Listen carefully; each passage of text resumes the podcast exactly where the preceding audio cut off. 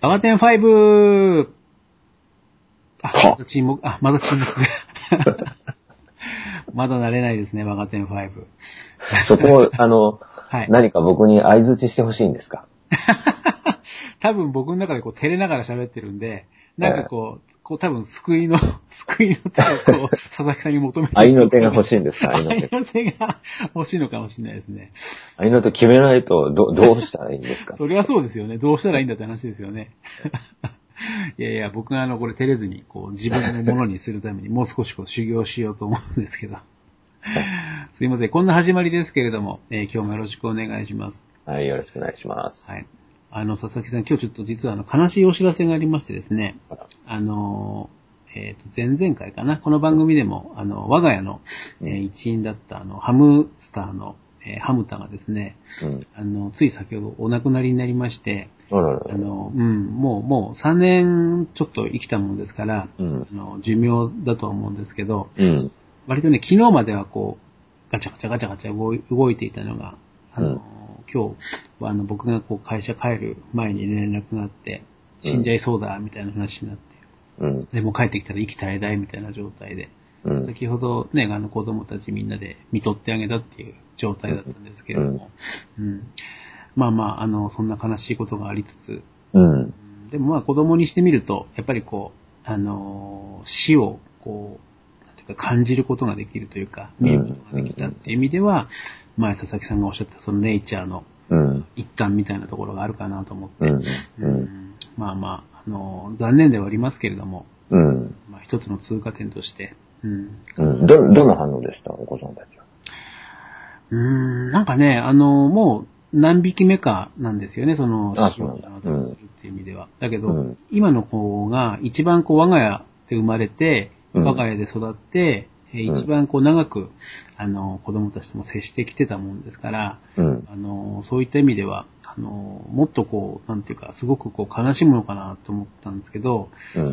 なんかね、見てるとやっぱりある程度もう、ああ、もうすぐだなっていうことを感じると、うあん。の、必要以上にこう騒いだりせずに、うん。いいまあ、ちょっと、ちょっとね、苦しそうなところもあったので、まあ、苦しまずに、あの、行かせてあげましょうっていう感じで、うん本当にこう、見とってあげるというか、見守ってあげるっていう感じで対応していたので、うんまあまあ、それはそれで、うん、少しこう成長したのかななんて思いましたけどね。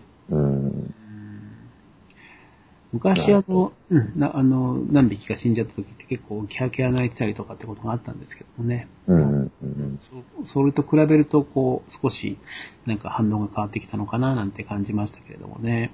なるほどうね。ん、なんていうことがありました。はい。えー、すいません。ちょっと我が家の近況報告だったんですけど。うん。そういうのはすすごく大事な瞬間なんであれですよね。その、うん。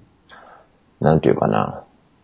やっぱり死ぬっていうことは生きてる時にどう接してあげるかっていうところにうん。すごくつながるじゃないですか。そうですね。うん。うん。だから、あの、なんで人に優しくしなきゃいけないの？うん。なんでそ人に対して、あの、なんだろう、真剣に、うん。なんていうか、本当のことを言わなきゃいけないのとか、いいことも悪いこともね。はい。うん。で自分にとって、その人にとって、うん。正直であることっていうのが、なぜ必要なのかってはいはいはいはい。いうところに通ずる、最もシンプルな答えうは、ん。うん、もうこれで最後かもしれないから。うん。ああですね。一期一会っていう感じですかね。うん。だからそれって本当、なかなかその、わかりやすく伝える機会ってうんないですよね。だってが入りますからね。ね。あ、だってそうですね。うん。そうそうそう。だってがいくらでも入れられる状態ですよ、普段はね。はい。うん。うんはい。うんそう。だけど、何かの死に向き合うっていう時っていうのは、はい。それを、なんていうんだろうね、大人も忘れてるからね、そんなことね。いや、おっしゃる通り。あの、うん。やっぱり僕なんかも、あの、普段ね、そんなにこう、こう観察したりとか見てあげたりってあんまりなかったがゆえに、ああ、もう少し見とけばよかったなっていうのがやっぱり出てきちゃうんで、うんうん、おっしゃる通りですね。うん。うんはい。まあまあ、そんなことがありましたというところはいが始まったんですけれども。失礼しました。あの、今日の若手5ですね、ちょっとあの、はいえっ、と、まあちょっと自助シリーズを始めてみようかということで、少し前回触れさせてもらったんですけど、はい。あの、その前にですね、えっ、と、うちの長女が、この前、あの、中学校に入学をしたんです。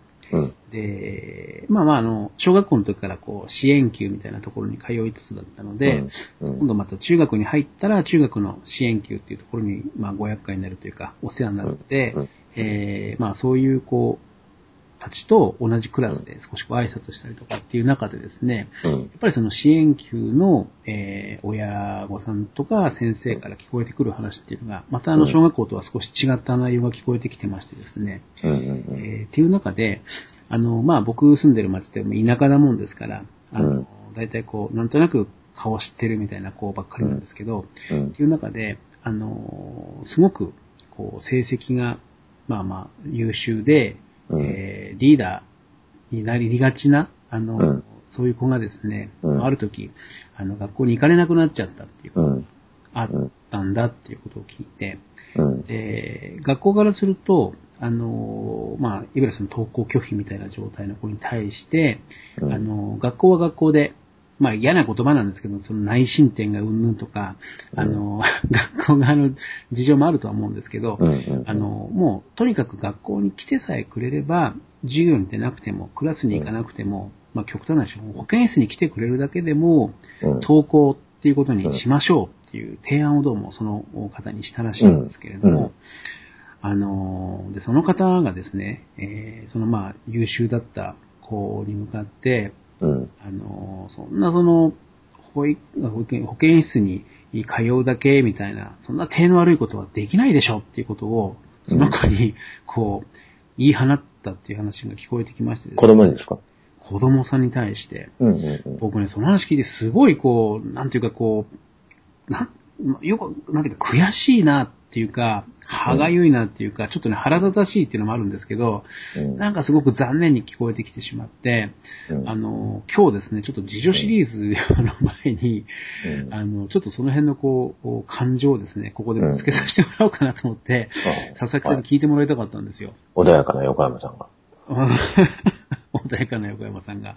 えあのーまあまあ、その、やっぱリーダーになるうー子ってことなんで、うんその子自身はすごく頑張ってきたと思うんですよ。えうん。で、まあ聞こえてくる話だと、うんまあそのご家庭もですね、もうお父さんすごく忙しい方で、うんなかなかそのね、あの家にもいられないっていうことも聞こえてきている中でですね。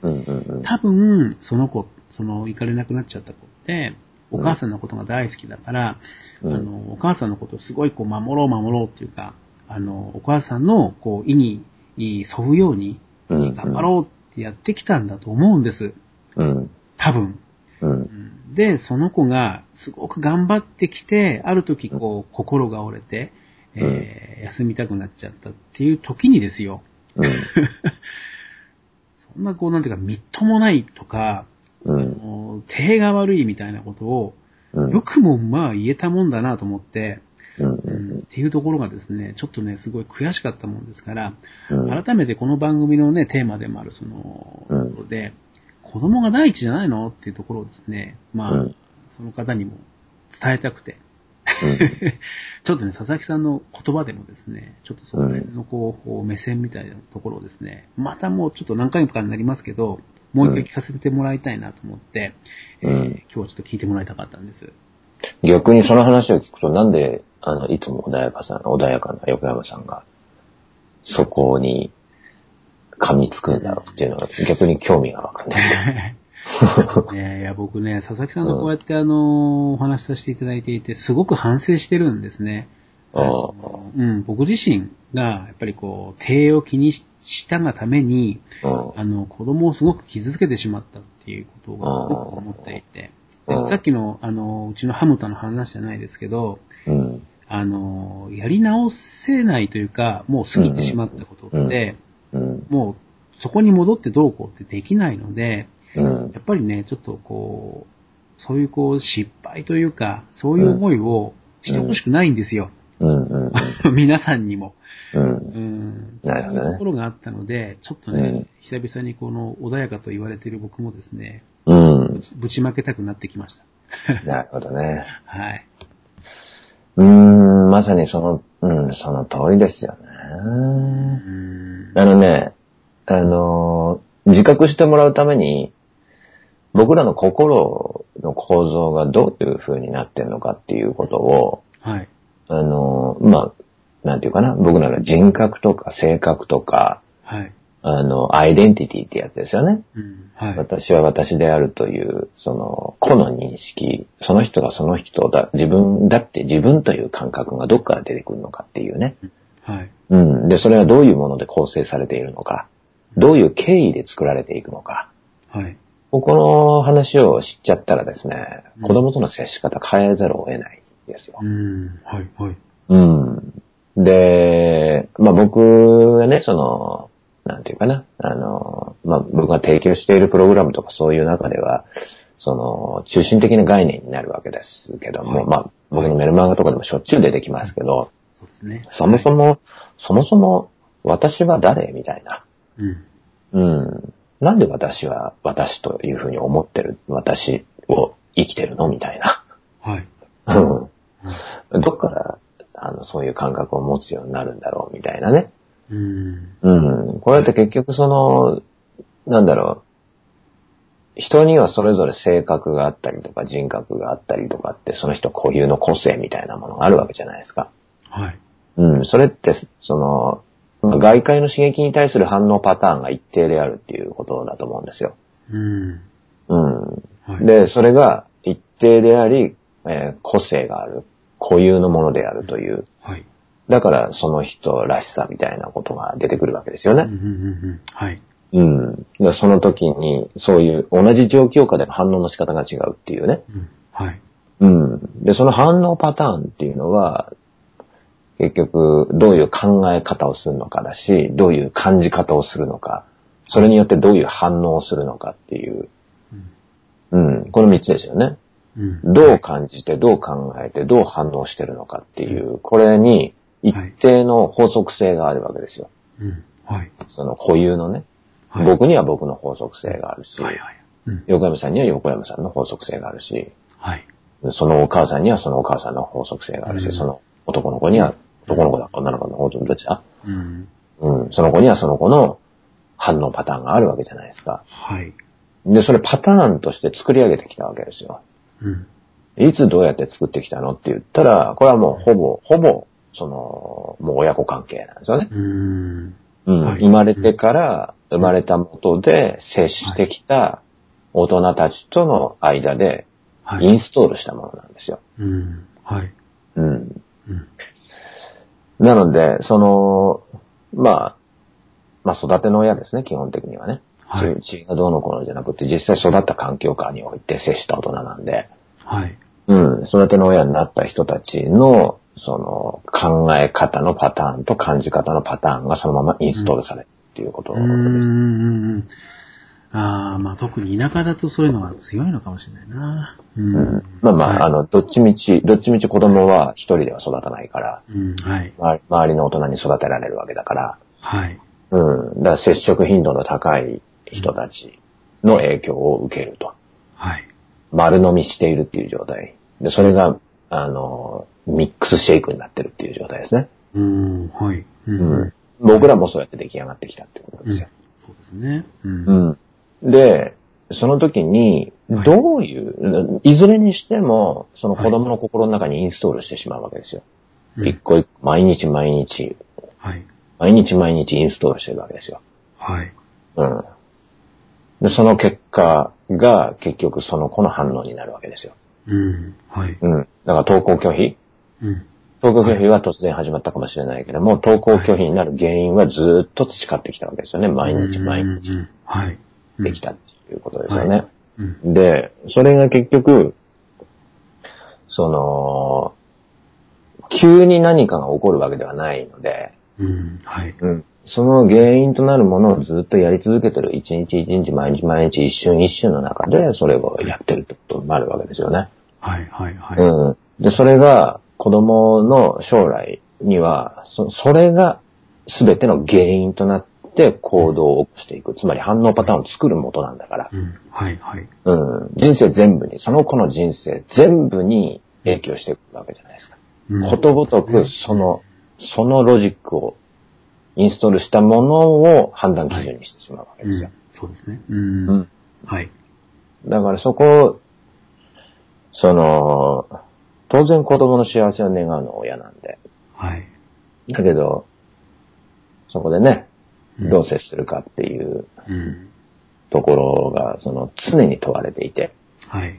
うん。で、親としては、その、やっぱり、親、親として、親としてっていうことは、その親としてどうあるかっていうことって結局人としてどうあるかだと思うんで、うん。うん、自分の生き方っていうものをやっぱり、自分自身が磨いてるからこそ子供にこう影響うん。はい。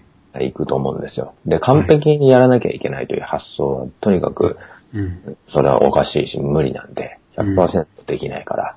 はい。うん。要は、今よりも良くなっていっているっていう、次の瞬間、今、今の自分よりも良くなろうとする、そういう、なんだろう、向上心、単純に向上心っていうものを持って生きてるか生きてないかっていうことなんですよ。ええうん。うんで子供ってそう、そういう生き方に対してアグレッシブに反応するし、うんポジティブに反応するし、うん。うん。でもその、知り、なんていうか、その、諦めっていうか、はい。現状維持っていうか、そういうものに対しては、はい。その、やっぱり大人の考え方なんですよ、俺は。子供の考え方じゃないですよ。子供は夢を膨らませる存在なんでね。うん子供のはい発想は。ももっともっとなんですよ。うん。うん。だけど大人はそうじゃないわけじゃないですか。はい。はい。はい。うんはい。なんか子供がもっと想像力、もっとこうなりたい、こういうふうにしていきたいっていうふうに、もう本当よく、要するにいい子に育ってほしいと思うんだったら大人は、大人がそういう生き方をしなければ、うん。そうはならないし、残念に感じるだけなんですよね。う。うんん。一瞬一瞬でそれを作ってるっていうことなんでね。はい。うん。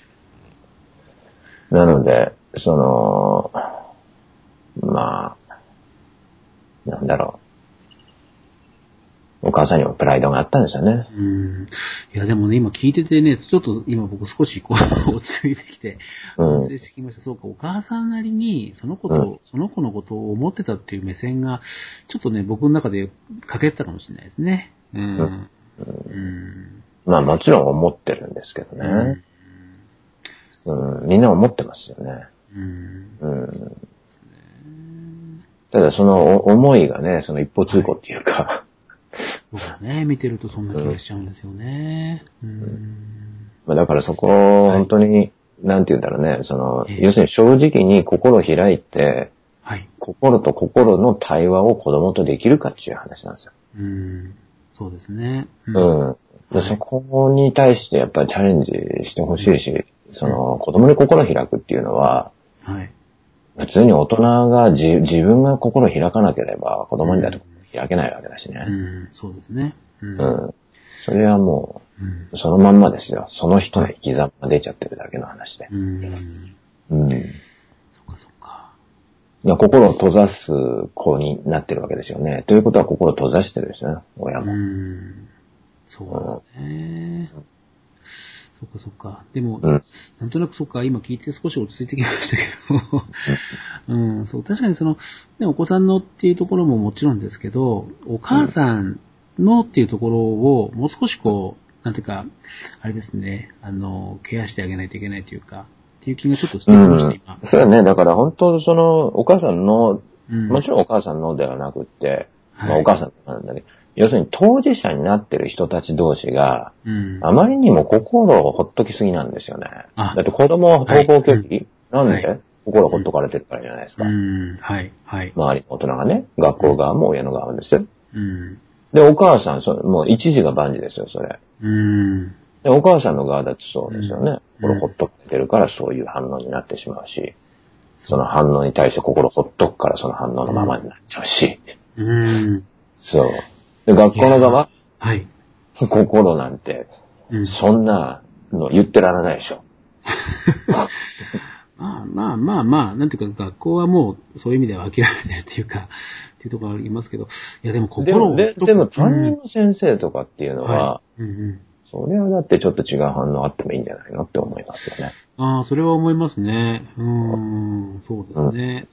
で、その、その担任の先生がそういう反応してるんだとしたならば、校長先生はどう反応するのとか、うん。ね、そういうその担当の先生はどう反応するのとか、はい。一人一人の心の問題っていうのがね、うんはい。出てきますよ。うん。いや、でもその心をほっとくってなんか今すごい僕の中で突き刺さりましたね。うん。うん確かにほっといたなって自分のことを思うと 思っちゃうし、うん。やっぱその思いがあるからね、一層なんかそういうところに僕が過敏に反応しちゃってるなって今改めて思いましたね。うん。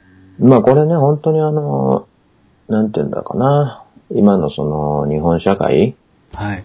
の、まあ本当にその、病理ですよ。うん病理。うん。う。んですね。うん。物質的に豊かになりました。はい。で、共働き、核家族、うん。そのもとに生まれてきた子供、はい。うん、そういう構成で2世代、3世代目になるわけじゃないですか。そうですね。うん。はいまさにですね。うん。でその中に心を育む機会ってどれだけあったのっていう話なんですね。うん。心を育まないまま大人になっちゃって、その大人同士が結婚してさらに子供になってるって。うん。この状況下において出てくる病理っていうのは、まさにその親子間とかね、その家族の中における愛着っていう感覚ね、愛着という感覚を持てなくなるっていうはい。人類史上初めての現象が現れてきてますね。そうか、これは人類史上初めてですね。とか、生物学的に初めて。そうか、その通りですね。ああ、だって普通に、普通に動物たちは愛着持ってやるんですよね。うん、ですね。うん。人間もそうだったはずなんだけど、今はいは完全にうん、そこに乖離現象が見えるんですよ。うん。で、それがもうどんどん一般化してきちゃってる。うん。珍しい話じゃない。はい、はい。うん。そう。はいこれを取りはい、うん取り戻していく必要があります。うん。おっしゃる通りですね。うん。そう、僕自身もその中で生きてきちゃったんで、まずそこを疑ってなかったですもんね。そういう本当に、うん、その気づきというか目線がなければ、うんそんなこと思わないまま過ぎちゃってましたもんね、きっと。そうなんですよう。ん。ああ、すごく。だからね、本当にその国の政策だとか、はい。ね、教育のあり方だとかっていうことをどっかの誰かの話でもう収めておく時代はもう終わりなんです。うん。そうですね。もう実害としてとんでもない、とんでもない害うん。が蔓延してる状態に気づいてないというね。うん。そうですね。だから僕、僕なんかはもうそこで、まあ僕もその一人として生きてきて、苦しんで、そんなはずはないって、そんそそ本来こういうものではないはずだっていう思いの方が強くて、はい。で、そこをやっぱり、やっぱり追求して追求して、うん。今に至ってきたわけですよ。で、はい。何が問題なのかっていうことも分かってきて、課題は何なのかっていうことも分かってきて、はい。じゃあその課題解決するためにどうすればいいのかっていうことも分かってきて、はい。だからもうやらない理由はないわけですよね、僕にとってうんね。その発信していく、啓蒙活動していく、はい。まあそのやらない理由はないわけですよ。だからうんこうやって別にシンプルな話でね、うん。あっと気づいてほしいと。気はいづいたら、じゃあま、まず自らの人生でそれを、課題を捉えて、はい。改善改善改善でいこうよと。うん。その改善されていけば、その人を中心にその人の周りの人たちを巻き込んでね、変わらざるを得ないんですよ。これはう。ん。で心が開いていくわけだから。はい。うん。変わる、その人接する人みんなが影響を受けていくわけなんでね。うん。はい。うん。こういうい一個一個、その、なんていうかな、なんか、本当種があって、その種に栄養がいってないだけで、その、発芽、本来発芽するべきものが発芽しないまんま、いっちゃってる状態の人がもうもうほとんどいっぱいで、うん。その人たちの種にちょっと栄養をあげて発芽させてるみたいな、うん。うん、そういう感じですよ。うん。だからこう、こういう発信も、はい。そういう意図を持ってうん。やっていきたいわけですよね。いやーでも、うんうんなんか本当にね、その佐々木さんが本当にこう苦しんでいらっしゃったこともね、うんちょっとこうお話聞くから、一層こう、なんていうか実感を持って、ああ、そうだなって思えるっていうのがすごく思いますね。うん。うなんかね、本当にあれですよ。あうんの、ちょうど、ちょうどうちのね、家族も、その、娘との間でまたかんな時期に入ってきて、うん。で、心の通い合いっていうものが、その、やっぱり、心を本当に作り上げていく、要するに思春期の時期に入ってくるわけじゃないですか。うんはい。まさにそのアイデンティティが作られる時期ですよね。はい。うん、自分と他人っていうものを明確に境界線として分けていくっていうことが起こっていく時期ですよ、うん思春期っていうのはね。はい。はい。この時期にどういうコミュニケーションをするかっていうのが、結局は今まで、まあ、うちの娘15歳ですけど、はい。15年間にどういうコミュニケーションを親としてきたかっていう、うん今ここに現れるわけですよ。うんうんうん。自己表現し始めるわけだから。うん。はい。そう？でそれで、そこで結局現れたものを僕たちは受け取んなきゃいけないわけでしょ？僕たちのはい。親としてのね、あの、やってきたことを。そうですね。うん。で、そこで出てきたもので具体的に、その、は、は、話していくっていうかね。はい。うん、当然感情もいっぱい出てくるし、うん。いい感情だけじゃないし、そういうものをしっかりとお互い出し合って、で、そこでちゃんとディールしていって、受け取り合って、受け止め合って、うん。で、ちゃんと心と心を、その、通い合わせていくプロセスを、お互い、その家族の中でやっていくっていうことを、まさに今やってますよね。うん。僕、僕なんかもそのプロセスがもうね、染みるんですよ、もう。しみる。しもうビシビシ心に染みちゃってあ。あ、はい、はい。なんていうか、その、ぼ僕はやってこなかったコミュニケーションだから、親との間だよね。うんああ、なるほどね。うんそう。だか、ら、すべてが初体験だし、なるほど。うん。だから、同時に、同時に僕の中の子供のと時にやってほしかったことっていう、その子供、僕の中のね、子供が、もう、喜んで喜んで。うん。ああ、なるほどね。ああ、はい。うん泣けてしょうがないわけですよ。なんそうでかわかんないけど。う。うんん。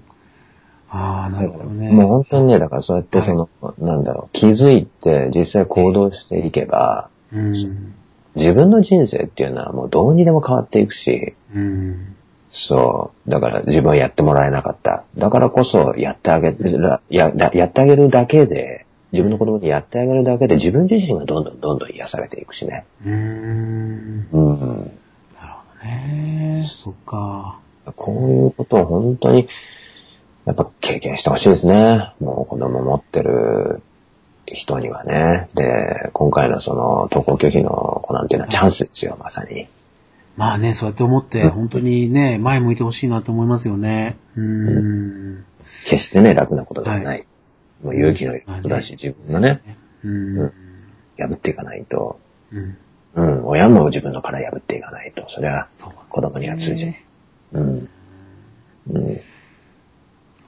まあだからね、ちょっと今その、先ほどの学校のみたいな話も少し出ましたけれども、なんかそのね、その、この何年間かが人生の全てではないので、うん本当にもっとね、こう長い目で見てというか、大きな視点でね、あの、本当にこう、ここで土地ってくれるなよってなんかすごくね、こう思っちゃうんですよ。うん。うんまあまあ自分も偉そうなこと言えないので、僕にとってもチャレンジだと思うんですけどもね。うんうんはい。はーい。いやー、なんか、そうですね、今日なんかあれですね、こう、もっとこう、聞きたくなっちゃうところもあるんですけれども、うん。あの、うん、あの、佐々木さんあれですよね、あの、またこれで、ちょっと、これで出ご出張に行かれるっていうことも伺っていたので、はい。えー、あれですけど、あ、そうそう、一言言いたかったんです。あの、えー、アマゾン、えー、ベストセラー1位、おめでとうございます。ありがとうございます。えー、僕も早速買っちゃいました。あ りがとうございまえす。ー今、今、あの、3クール目に入ってるというか、3回目に入ってるところですよ。ありがとうございます。はい。いや、でも本当にね、こういうのって、あの、たくさんの方に持ってほしい、なんていうか知ってほしいというか、あの、気づいてほしいっっていうのはすごく思うので、うん、なんかこの番組もですね、まあ本当入り口はその発達障害っていうところから、あの話してますけど、いつもこう話って発達障害にとどまらずにっていうところでいつもこう広げていただいているので、まあ本当お子さんでいらっしゃるような方にとって、まあそのチャレンジっていうところもね、すごく多分にあるとは思うんですけれども、うん。まあ本当に一期一会だと思うので、うん。うん、なんか大切に大切に、あの、していってほしいし、うん。あの、なんか僕自身もね、それでこう、うんまあ僕の中のインナーチャイルドっていうのが、まあどういう顔してるか今、なかなか 見えないところもありますけど、うんまあ今ね、ちょっと話聞いて、ちょっと僕泣きそうでしたけど、うんあの、うん、僕にとっても、うん、もう少しとその目線、自分の中もこう見つつですね、子供に対して接していきたいなっていうふうに、また改めて思いました。はい。はい。うん。いや、本当今日もありがとうございました。ありがとうございます。はい。え、はい。はい。じゃあまた次回も、あの、我が店5ですね、えーはい続けてえいきたいと思ってますので、えー愛の手入りで。ああいうのって、ああいうのって考えないといけないですけどね。はい。なんか、はいここでこう、え、なんかこう、せっかくね、こう、いい話聞いても、なんか台無しにしちゃいけないんで。いやいや、ちょっと、程度考えながら。楽しく。そうですね。楽しく。はい。えあ、あの、はい。じゃあ、佐々木浩一さんでしたけども、今日も本当にありがとうございました。はいありがとうござはいいまし。たありがとうございました。